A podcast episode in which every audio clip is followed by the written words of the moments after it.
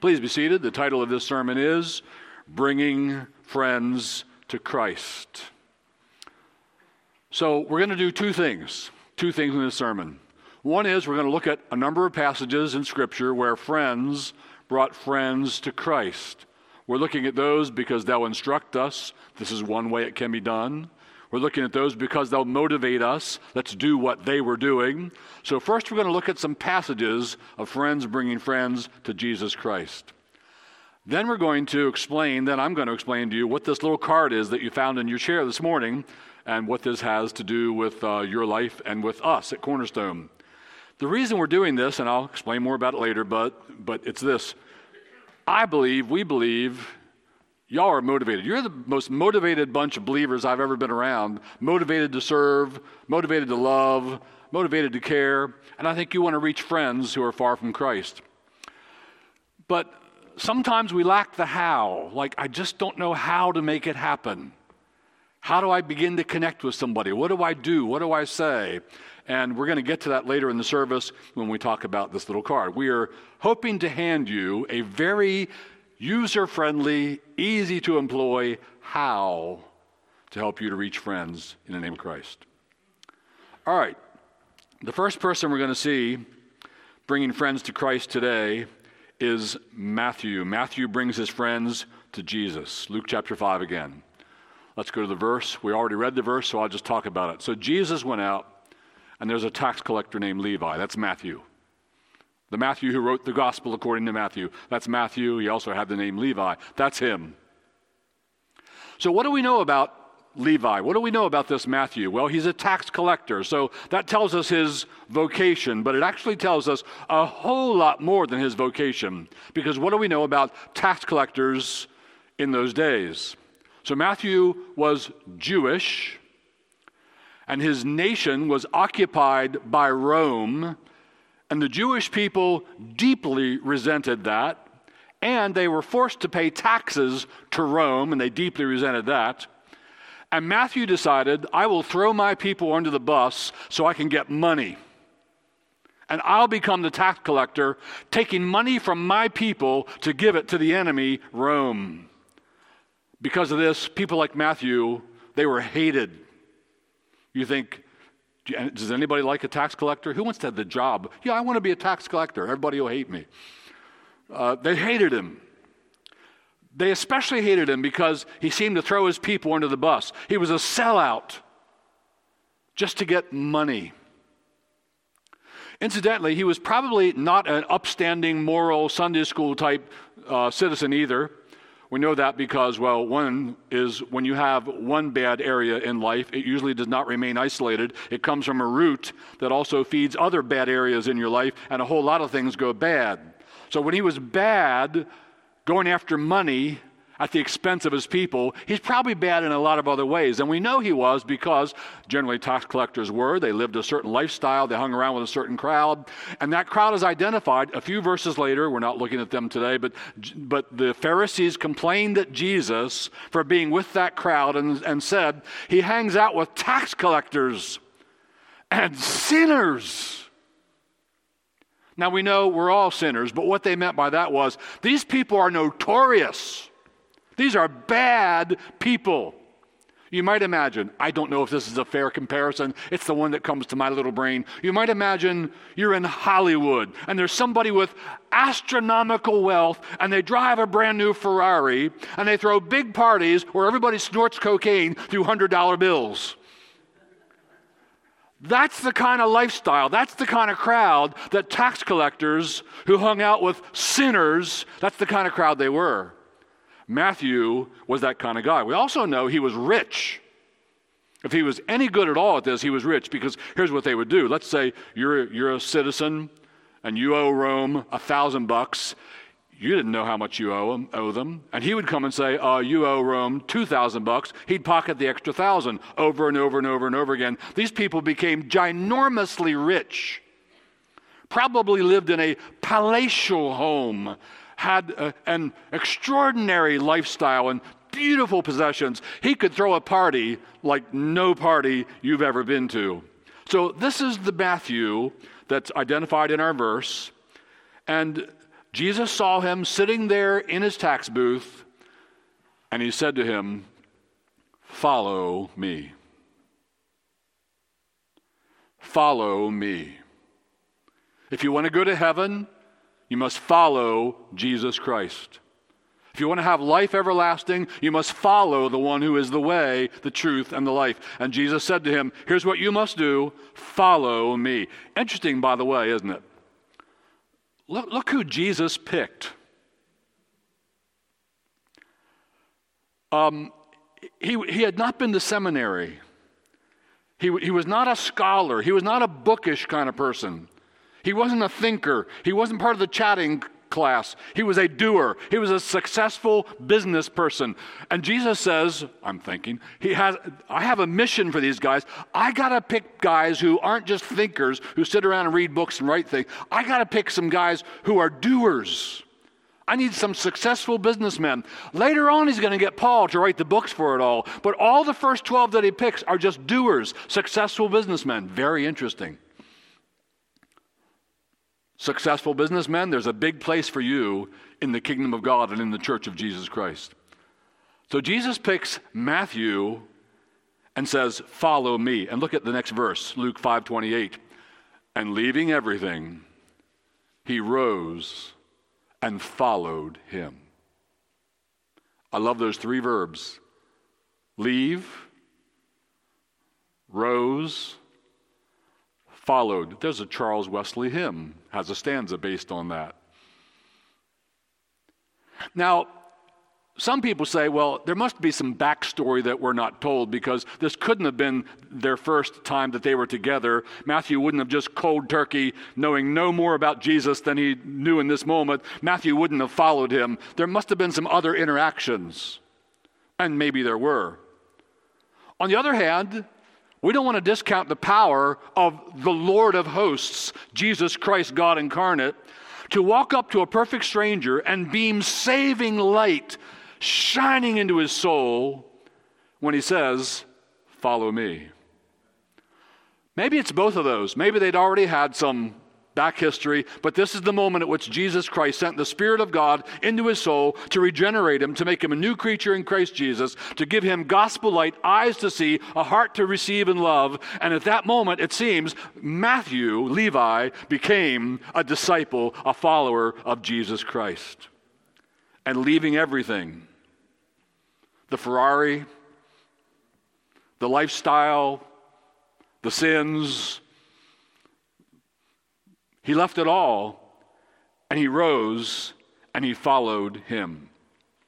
Makes me think about Matthew a little bit, and this is just surmising, so maybe it's all wrong, so take it for what it's worth. Seems to me like Matthew must have been at a point in life where he was ready for a change. You think? Is that fair enough? I mean, if you just suddenly say, okay, I'm leaving everything, I had enough of that, I'm sick of that, I thought that was going to feed my soul. It's not feeding my soul, it's become a burden in my soul. And I'm all torn up inside, and I don't have any peace in my life, and I don't have any purpose. And I'm sick of my lifestyle, and I'm kind of sick of my friends, and my wife doesn't like me, and I don't blame her, and my dog won't even do what I say.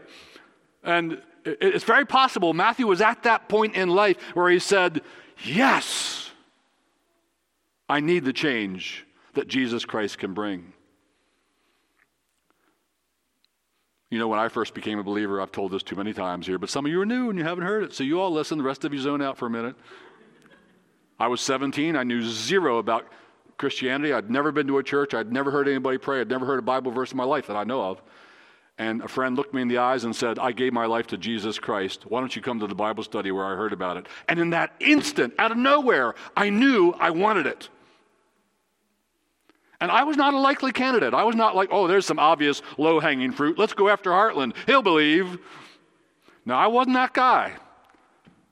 But my friend, who was changed radically, came to me and said, I gave my life to Jesus Christ. Why don't you come? And I wanted to, and I did.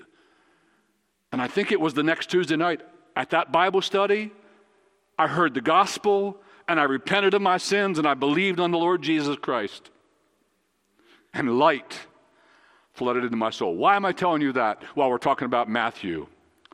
All around us, All around us, there are Matthews who are ready for life, who are ready for light to flood their soul, who are ready to turn, who are sick and disgusted with their own lifestyle. If you go to Royal Farms and get gas on a busy day, and there's 15 cars sitting there, and I think there are sometimes 15 cars sitting there, I'm just going to guess five of them are Matthews. Five of them are ready for a change. Five of them are disgusted.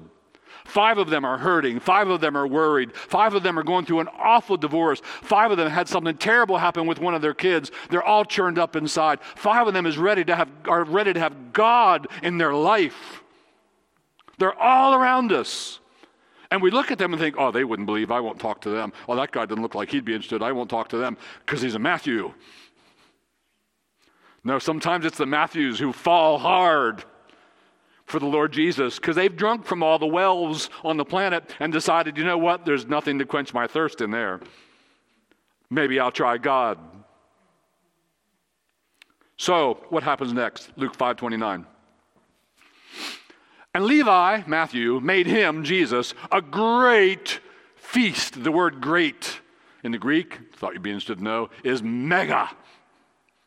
This is going to be a mega feast. This is going to be a big party. Don't picture like three people with Chick fil A. That's not what this is.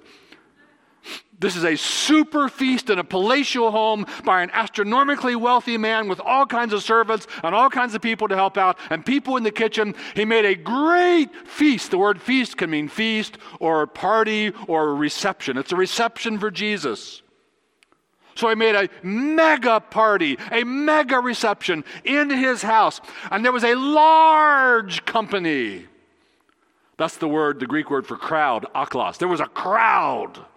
Just this huge number of people all packed together into this one place. So, a big house, lots of luxury, lots of wealth, lots of charm, people wearing their finest stuff, huge party of tax collectors, Matthew's crowd, his people, and others who are later identified as notorious sinners, reclining at table with them. Wow, Matthew threw a party. Now I have to ask, makes me wonder, and maybe you wonder,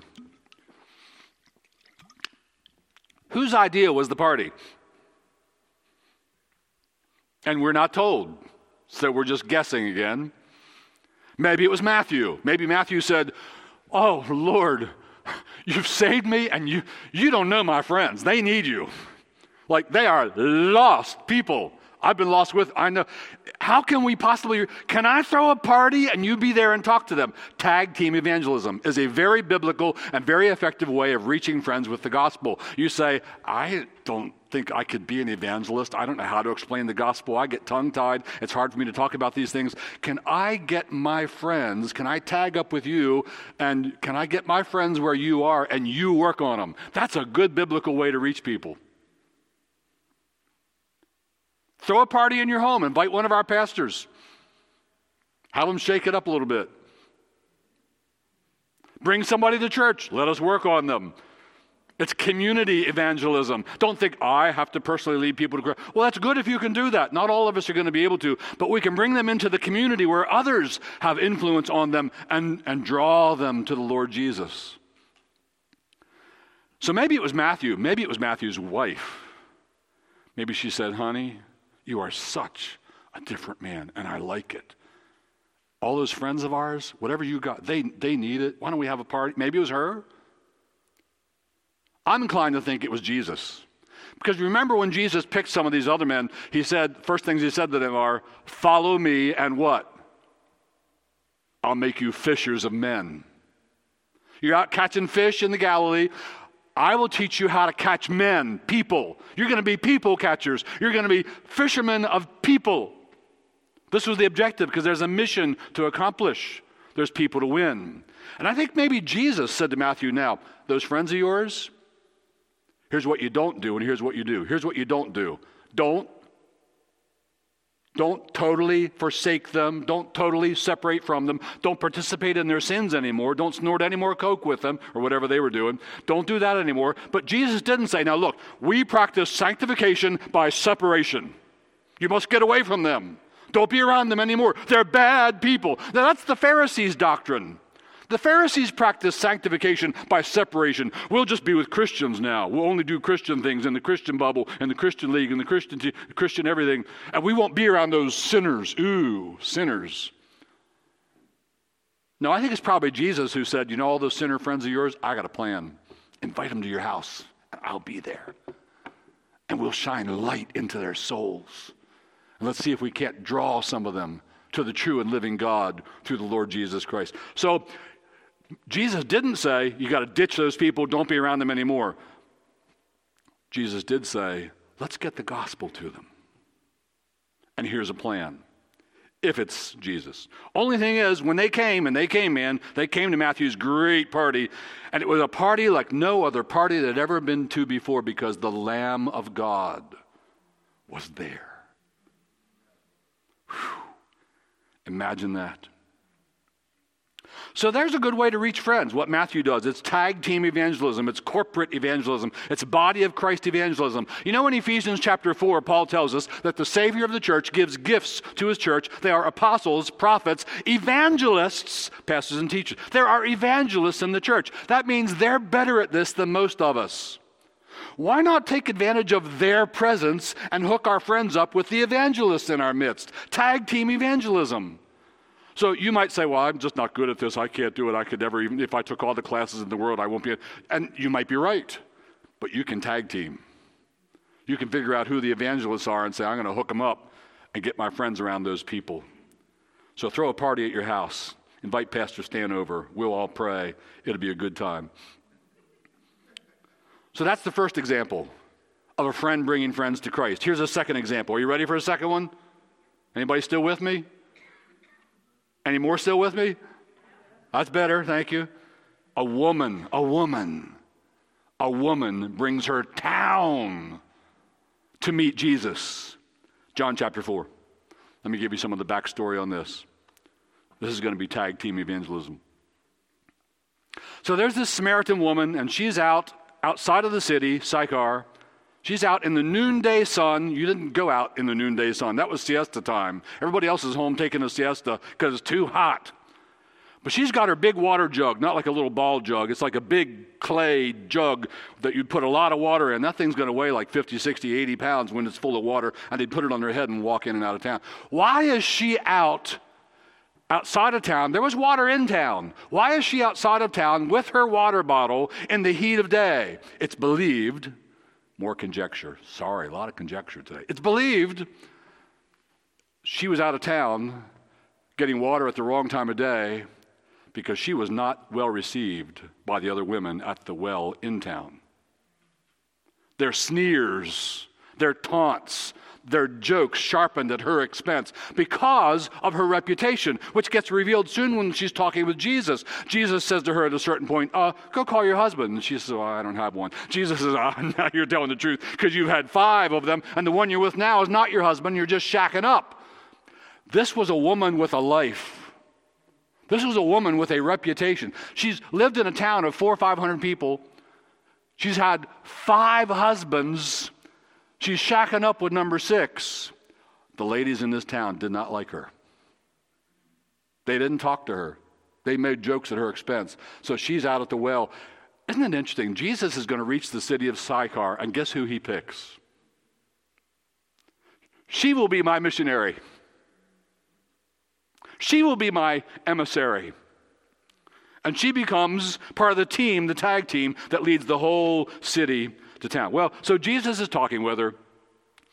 And uh, after he says that bit about, uh, I know what's in your soul, I know what's in your life, I know things about you that I couldn't know except that there's something special about me. Uh, I know things. And she says, Sir, I perceive that you are a prophet. And then she like shifts. Like, okay, let's get away from my life. Let's get away from my men. Let, let's shift over here and let's ask theology questions. So uh, here's a theology question Which mountain is the right mountain for worship? Is it up here in Samaria on Mount Gerizim, where we have our rival worship and our rival temple? Or is it down in Jerusalem where you Jews are and you say that's the city from God? And Jesus says, All right, let me just tell you straight, it's Jerusalem. So you all are wrong on that one. But the hour is coming and now is when the Father seeks those who worship Him in spirit and in truth. In other words, it doesn't really matter where anymore. Jesus, where'er thy people meet, there they behold thy mercy seat. So he, he, clarifies that, and then she says, it's like she's going to end the conversation. She's signaling to him, I'm done here, when she says, um, when the Messiah comes, he'll straighten all this out. Next verse. He said to her, I who speak to you am He. And apparently, at that moment, Jesus flipped the switch on the floodlights that shone the gospel of the glory of God in the face of Jesus Christ right into her troubled, needy soul. And she believed and became a new creature in Christ. And look what she does next. She's had no seminary, she's had no training. She doesn't know any Bible, probably. But verse 28. So the woman left her water jar. Now, she came out to get water. She leaves the jar. Why? She's on a new mission. The first mission was water. The new mission is the people in my town need to meet this man. He's the Messiah. So she, she leaves the jug and she went away into town and she said to the people, Come and see. This is come and see evangelism. It's tag team evangelism. It's bringing friends to Christ. She didn't feel like she could explain all the theology and quote the prophets and whatever else, but she said, just come and see. That's all you need to be able to do. Come and see. You're going through a hard time in life. I understand that. You know what really helped me? Jesus Christ. Come and see. Come to this Bible study with me. Come to church with me. Come to this get together at Panera with me. Come and see. A whole lot of good evangelism is done by come and see. And she said, Come see a man who told me all that I ever did. He hadn't, but she knew if he saw what he did see, he saw it all. And furthermore, maybe the things he mentioned about your husbands and all, she felt like that is my life. That's my whole story. That's what I'm known for. That's all there is to know about me. That's all that's significant about me. That's all everybody talks about. It's all things I ever did. Come see a man who told me all that I ever did. And then she asks, and in the English it's a little wrong. In the Greek, you can ask a question in a way that expects a negative answer, or you can ask a question in a way that expects a positive answer. She puts it in the negative answer mode. She really says, This couldn't be the Christ, could it? Now, she believed full well that it was. That's why she flew into town to bring everybody out. But she wasn't bold enough to say, I have found the Messiah, you all follow me. So she kind of gives it the soft touch. Uh, th- this couldn't be the Christ, could it? And they went out of the town and were coming to him. Now it's amazing. In the meantime, Jesus has sent his disciples into town to get food, and that left Jesus at the well with the woman. The disciples went to town and got food, and they brought back food, and they hadn't talked to one soul about Jesus. They didn't bring anybody from Sychar out to Jesus. They were just interested in the cheeseburger. They wanted food. So they brought back the food. Jesus said, Thank for the food, but I have other food that you don't know about. They're like, What? What food? He's always talking in riddles and mysteries. What, what food are you talking about? He says, My food is to do the will of my Father who sent me. And now he's going to teach them about his food. And what's his food? He says, Look, if you lift up your eyes, you'll see that even now the fields are white unto harvest. And it is believed that when he said that, there were the Samaritans coming in their white robes down the hill toward the well, and Jesus is saying, There's food. Let's reach those people. Let's share Christ with those people. Let's bring them to God in heaven through the blood of Jesus Christ. That's my food. He's teaching them to be fishers of men. Don't just look at people and see people, look at people and see food. Doing the Father's will, leading people to Christ. So she said, Come see a man. She's on a new mission. She wanted everybody to know. They didn't like her, but now she cared. They were her people. They're the only people she knew. They were bringing her, she was bringing them out to Jesus. And Origen, the church father, has called her, we don't even know her name, but Origen calls her the apostle to the Samaritans. The apostle to the Samaritans. And we read in verse 39 many Samaritans from that town believed in him because of the woman's testimony. He told me all that I ever did. And later on in the story, when they all come out to Jesus and Jesus goes back into town with them, many more of them believe because now they hear his words. Jesus talked to one woman. She's a brand new believer. She goes and fetches all her people and brings them to Jesus Christ. Bringing friends to Christ. Tag team evangelism. Let me give you one more example of this for this morning. It's Nathaniel, and he brings Philip to Jesus. John 1 43. The next day, Jesus decided to go to Galilee. And he found Philip and said to him, What's Jesus saying to everybody? Follow me. Follow me.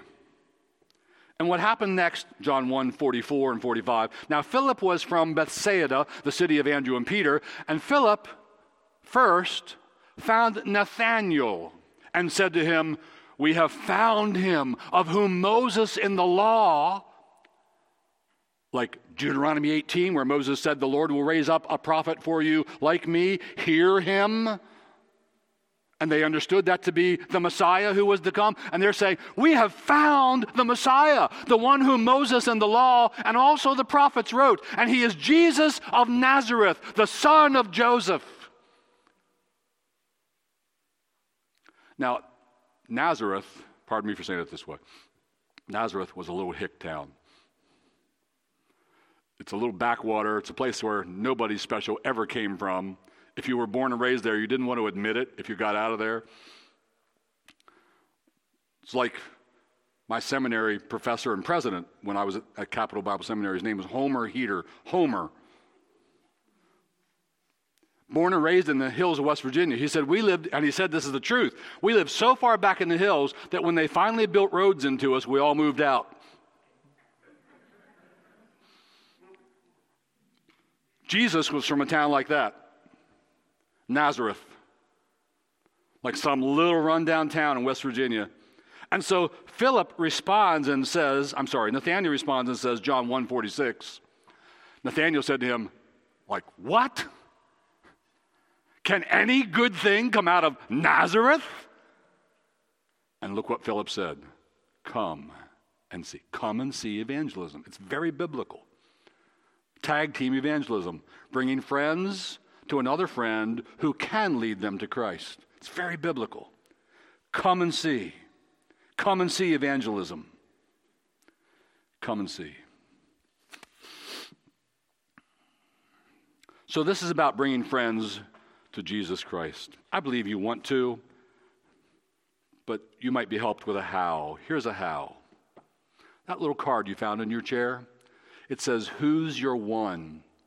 This is not something we made up. This is not something we invented. This is something that comes from NAM, the North American Mission Board of the Southern Baptist Convention. And in their attempt to figure out what are ways that people can be reaching friends and drawing them to Christ nowadays, this is one of their best brainstorms. Thousands of churches, tens and tens and thousands of believers are involved in the Who's Your One. And today, we're getting ourselves involved with all those brothers and sisters in Christ, seeking to do some come and see evangelism, seeking to bring friends to Christ by Who's Your One. If you'll flip it over to the backside, that has a white stripe in it. It says, Who's Your One? Pray, serve, invite, and my one is, and there's a white space. We're asking you, please, if you would, would you write somebody's name in that space? And would you commit for the next month? From now to the third Sunday of next month, you're going to keep that in a prominent place and you're going to pray for that one, for their salvation. And you're going to seek to serve that one. Let's see, I'm not just going to pray for them, but now let me show them my love by serving them somehow. Maybe I'll just call them and get back in touch. That's serving them. Maybe there's something I can do for them. Maybe I can invite them out to coffee and I'll buy. I'm serving them. Do something that's serving them that shows them I, I care about you, and you do care, and I'm interested in you. Pray for them, serve them, and then do what we just saw in all these passages invite them. Maybe the invite is to coffee.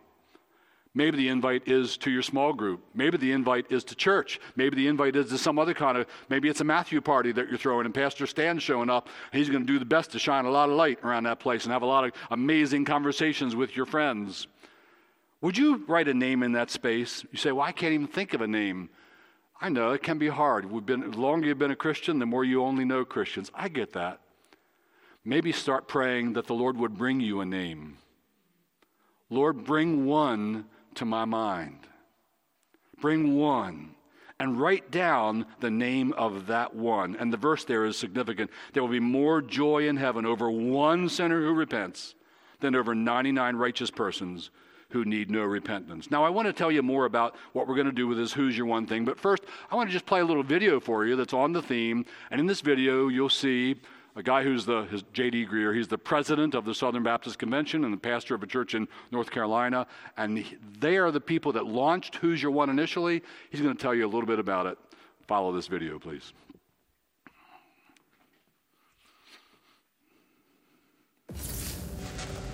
Numbers. We live by numbers. We track and count and measure everything, and sometimes we think the only numbers that really matter are the big ones. But it's the single digits that make the difference. The Bible says that heaven rejoices with the number one. Yeah, heaven rejoices each time even one person comes to know Jesus. We pastors dream about big numbers, and we should. But a daily focus on one meaningful interaction for Christ, that's the true difference maker. One friend, one family member, one coworker, one person at a time. We want to see God move in our nation like we have never seen before, but it all starts with one. I've got my one, and now I'm challenging you and your church to join us and to find yours. Because ultimately, the only number that really matters is one. Who's your one? It's good stuff. So here's what we're going to do. Let me give you some more information. Every third Sunday, we're going to have a Who's Your One time in church. Not going to be the whole sermon about it again, etc. But we're going to have a little bit of time where every third Sunday we spend some time on Who's Your One. We have cards in your chairs. And instead of that video, we will play you a video of one of you sharing your testimony. So we'll have a testimony every third Sunday to remind us how somebody invited them to Christ, how somebody shared the gospel with them, how they heard and believed, to enthuse us and motivate us to reach our friends in the same way. So every third Sunday, we're going to do this. We've also already met with all of our group leaders, our community group leaders, and two weeks later in their group. It's a tuesday night group it's a thursday morning group whatever day it is whatever time of day it is. They're going to have a little who's your one time in their group so that twice every month if you're in a group, you're getting a who's your one time. In the groups, you can actually share and talk about it. Who wants to share who they wrote down for their one? Oh, I got my nephew, man. I'm praying for him, and here's what happened. We had this amazing conversation, and you go on about it, and the group can pray over that situation, and you can share together and build enthusiasm as a church in Who's Your One. Ultimately, what we're seeking to do is create much more of a bring in culture. We want to bring friends to the Lord Jesus. So, twice a month, if you're in a group, you'll be hearing about who's your one, the Lord willing, and we hope you can be involved in it. In a month, we'll have a new card on the chair for you. You can write in a new name, or you can keep the same name because you haven't gotten far enough with them yet. Up to you. Or you're welcome to have 15 names if you want to. Get 15 cards, write them all down. Who's your 15? Also, let me just mention to you, we do value evangelism training. Not all of you are going to benefit from it, but some of you will really benefit from it and others moderately perhaps. Uh, we're putting on some evangelism training that is going to be fabulous. The guy who's leading us in it is named Brian. He's full time staff at Cru, formerly Campus Crusade. He's a very good friend of Jason Wallace. He's become a friend of mine. I really like him. I really love him for this. And starting on Sunday evening, March the 7th, in this room at 5:30 till 6:45, he's going to lead us in six weeks of evangelism training. So. Um, here's what will happen. You can come to the room and participate, or we'll, uh, we'll put it up live so you can live stream it as well and watch it from at home if you want to. But six weeks running, then we'll wait a little while, then we'll do that again. Then we'll wait a little while, then we'll do that again till more of you have cycled through that evangelism training that we're putting on. So there's three of a number of things we're doing in 2021 to help ourselves to reach more people in the name of the Lord Jesus Christ. All right. Enough about that. Would you pray with me, please? We're going to pray that the Lord would make this a fruitful time for our church.